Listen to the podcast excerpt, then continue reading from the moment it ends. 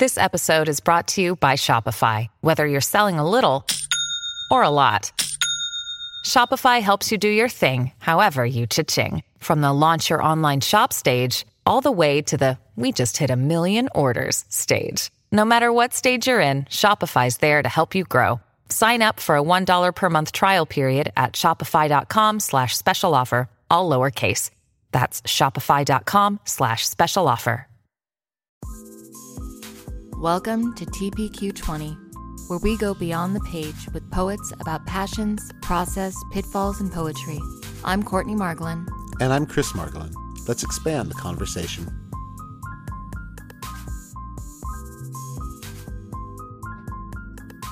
Hi. Oh, Hey. that picture. Oh, Just wondering what would be there. welcome. Hello, Misty. How are we doing? Okay, how are you doing? Good. Can you hear us all right? Yes, I can. Perfect. Well, welcome. I'm Courtney. And I'm Chris. Hi. Nice to Hi. meet Nice to meet you too. Thank you for joining us on TPQ 20. Thank you for having me. I really appreciate it. Oh, absolutely. We appreciate having you. Um, we'll just kind of jump right in. Yeah, we uh we always like to start off by saying, you know, we know who you are, um, but our audience may not. Uh, so if you were to give an elevator pitch on who you are, uh, Okay. what would be your uh, what would be your quick pitch on who you are? Okay, I am DeMisty Bellinger. Um, I am a writer who lives in Massachusetts. I'm I was born and raised in Milwaukee, Wisconsin, and I teach creative writing, women's studies, and African American studies. And um, I write in all genres. Perfect. I Love it. that. So, our first question today is about your passions. So, uh, what are your main passions when it comes to the world of literature?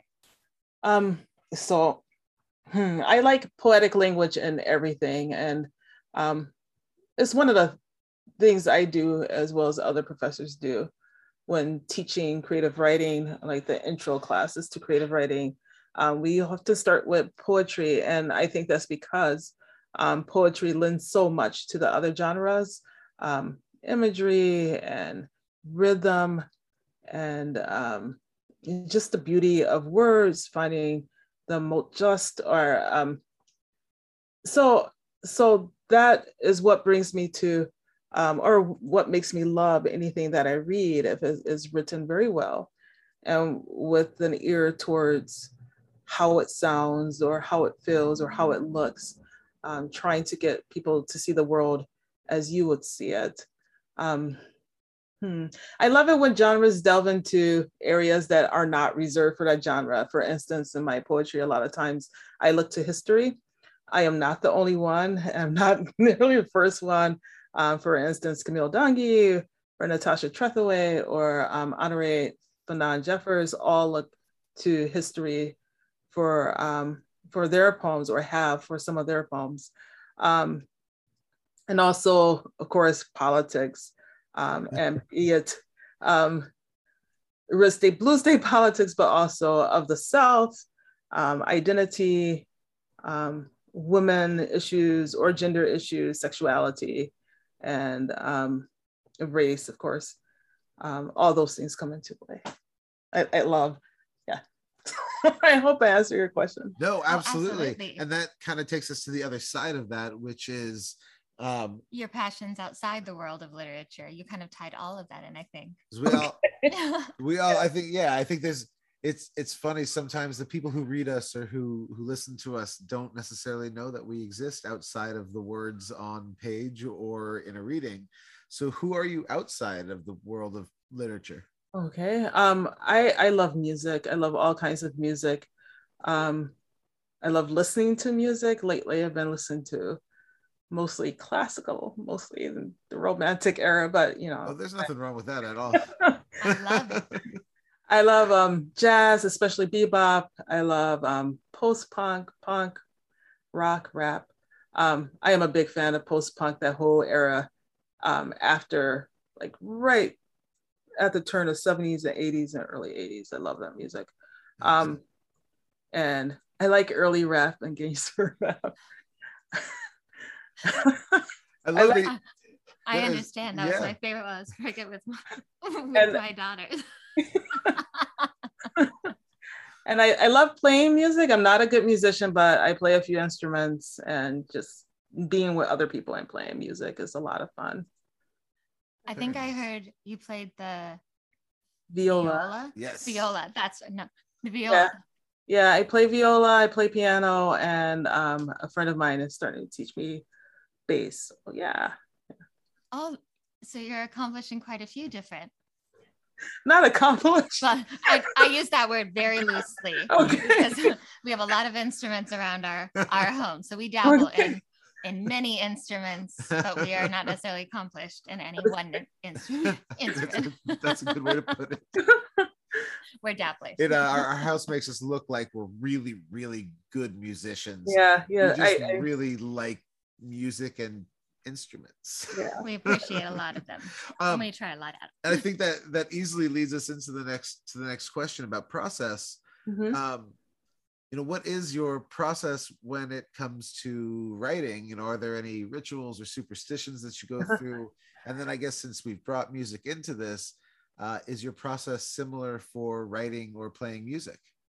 Um, I, I wish I had a process. I, I think I had more of a process before I became a mother. So, um, and and my kids are getting older, so I, um, I feel like I can move back into like a rhythm of writing, but um, mostly it's when I have time, and when I do have time to write, um, which is usually late at night or early in the morning, I want.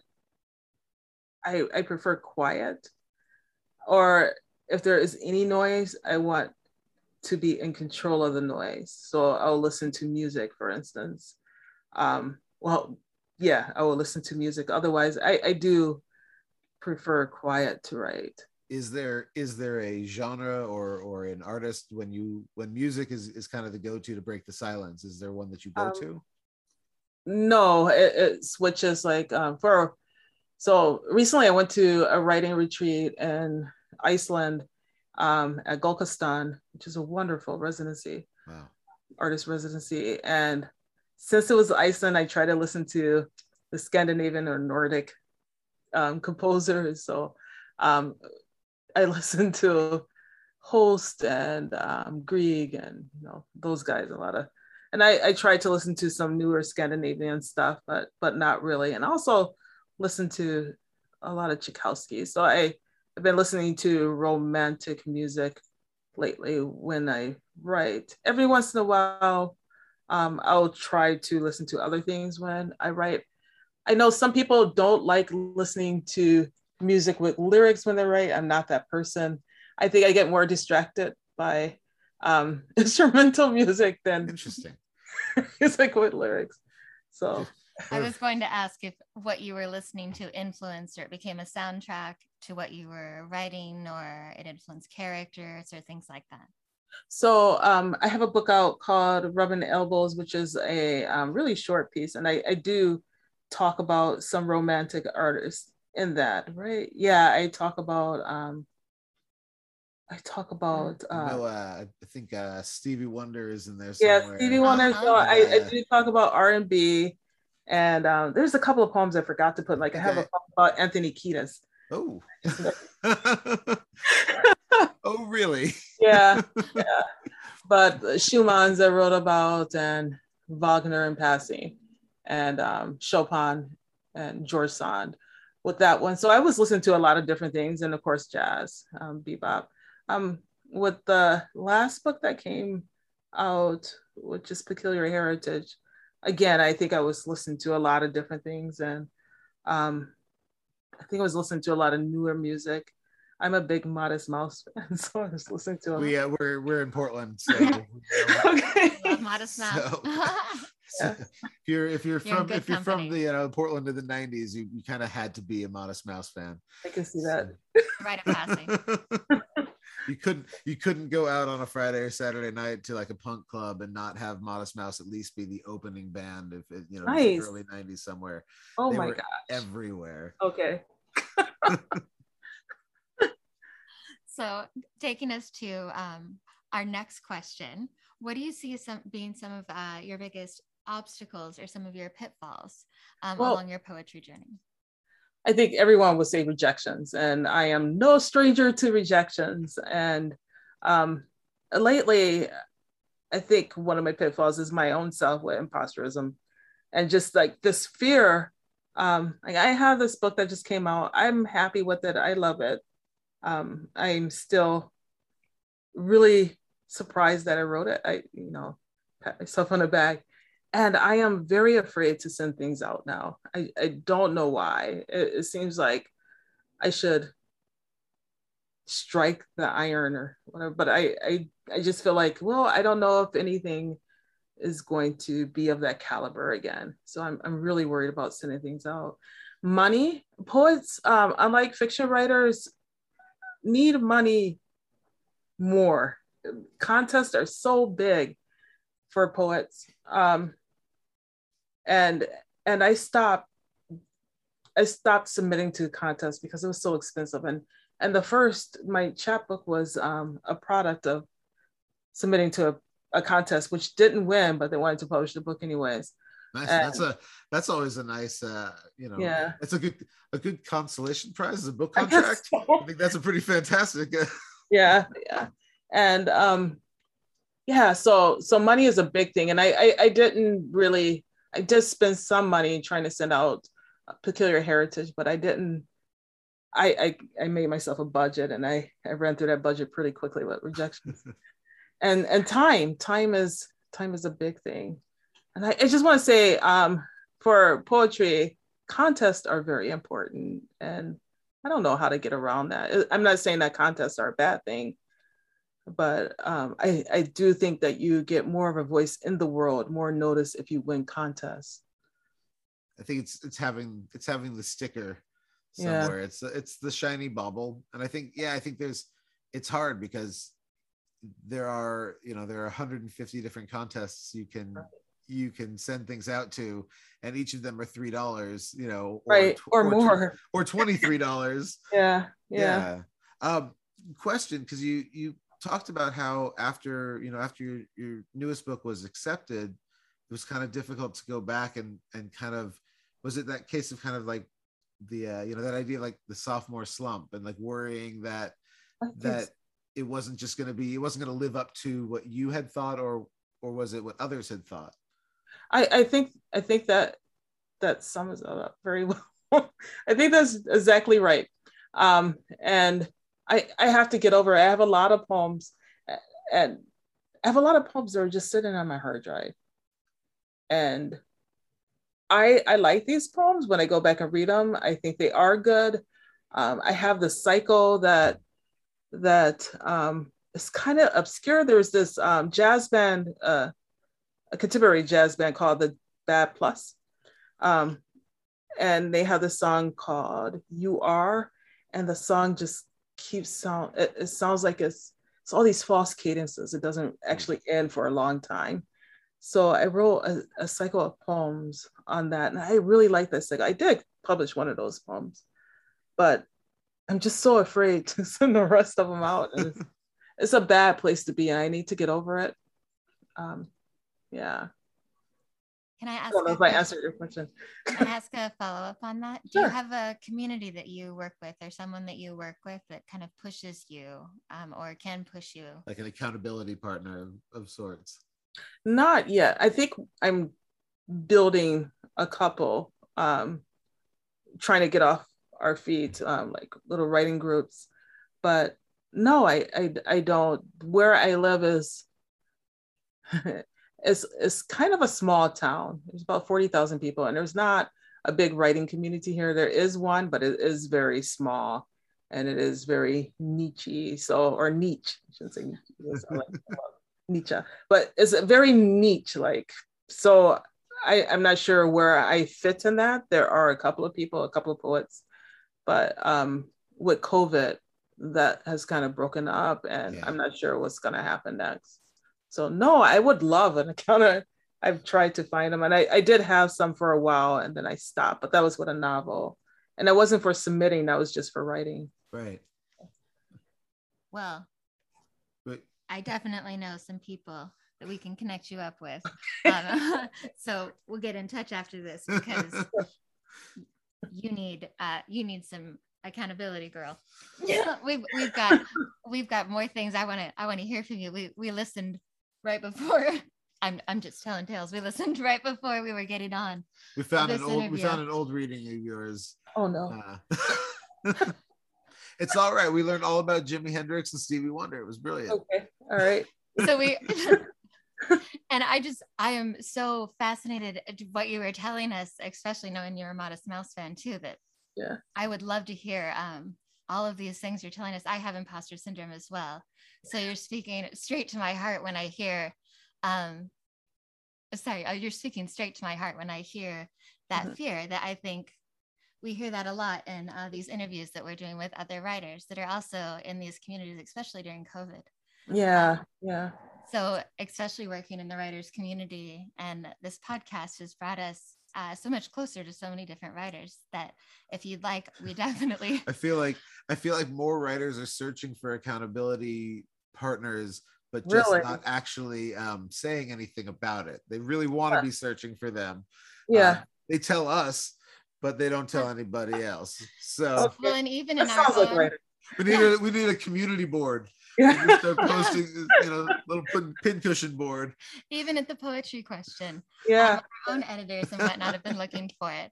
So that's one of the pitfalls I think we all kind of have sometimes is uh, yeah. reaching out and saying, Hey, I need a little bit of help. Um, there's that's not true. a lot of people around me right now. That's true. Yeah. Yeah. So um, that uh, what have you learned um, from that pitfall of um, not submitting? Yes, sorry. no problem. Um, I'm have... to, no problem. I'm trying to work myself up to submitting again. I have not put anything out in in a long time. But I, I had, yeah. what you were just saying, like the contest, it it costs a lot of money to yeah. to go through submittable. It's a you know or submit to anything, but. Mm. Are you think you think you're kind of at the end of that where you're getting ready to uh to put some more work out in the world? I think so. I, I hope I am. And and that's what I have to do. Um, I took a I took a workshop, a novel writing workshop with Maud Casey years ago. I'm not sure if you know who she is. She's a she's a fiction writer, of course. Um, but she said, like you schedule your time to write, you should also schedule time to submit. I don't worry about submitting except for this day of the week. And um, I, I've done that for years. Like I will just like focus every other week. I'll do a submission day, um, and I got to get back into that habit of like, okay, I am going to submit these poems and these short stories on this day, and I'm not going to worry about it again for another two weeks. Otherwise, it's just like, um, it would bother you. You will think I have to submit stuff, but yeah. if you have something on your your calendar, that's one thing that helps. I don't write that way. I don't think I have to write this day. Right. But um, submission is the business of writing, and that's not that's not the fun part of writing it. so, but uh, getting to our last question, which deals with kind of the fun part of writing, what are you most excited about right now in, in you know the world of, of poetry or literature at large? Um, and then uh, where can we find uh, your work? Okay, so one of the things and, and this is this is for young adult or children's lit perfect. Um, we have a lot I, we have a lot of a lot of experience as both being middle school teachers so. Really? Okay good good.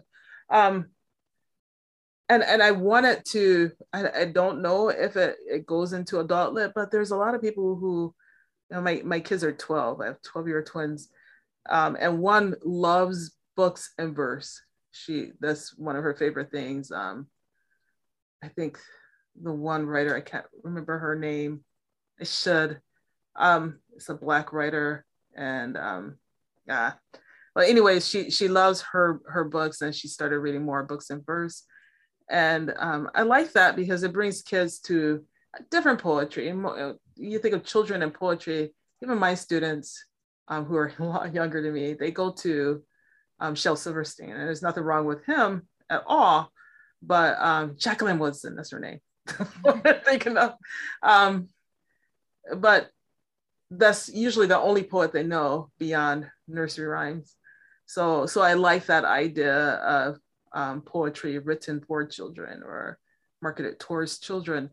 But I like that idea too. I will want people who write towards adults, and I love poetry and cycles, but to write a novel in verse would be kind of fun, or just something like an epic. Um, not necessarily for me to do, but for me to read. I appreciate that. but yeah, so that's that's what I am excited what's coming up for me. Um, um, I have a novel coming out next year, but and and that's with unnamed press. I'm really excited about that. Um, I am working on as far as poetry goes. I am working on a collection of poems inspired by the old masters or like white artists that paint people of color. And, and the most obvious example is um, Gauguin hmm. when he went to Tahiti. Um, and not necessarily making a voice for those people of color in those paintings, although sometimes I do, um, but just trying to look at them differently instead of as object. And I know not all the white painters looked at these people as objects, but try to give a different perspective on the people in the paintings. So I've already started that. I published some of those poems in the past. Nice. And um, the other half of that, I'm going to look at artists of color depicting themselves. And um, yeah, so I've been working on that for a few years, and that's a lot of fun. Cool. That sounds like, yeah, that does sound like a lot of fun. Yeah. It sounds so wonderful. Well, thank you so much for hanging out with us today on TPQ 20. Okay. Um, oh, I should I should advertise my book. Yes. Yes. And trust me, if you if you did advertise everything. So please everything. do. All right. So Peculiar Heritage is out. I'm not sure if anyone can see that with um, Mason Jar Press. You can get it from bookshop.org or Mason Jar Press or um, through the other books bookstores. oh, but lovely, was that a woman's face? Yes. yes oh, it's, it's beautiful. Yes, it is. Thank you. yeah. I, I can't take credit for it. It's perfect for this perfect for a podcast for everyone listening. It's, this beautiful cover. You have to buy we it. We will be posting everything in the show notes so everyone can see it. But if you bought it, you'll get it at home. Thank you so much. This Thanks has been wonderful. Thank you so much for joining us, and we hope you'll come again. Thank you. Thank you. I appreciate it. All right. Talk to you soon. Thank you so much. Have a good night. Bye. Bye bye. Thank you for listening to TPQ 20. Please like, review, and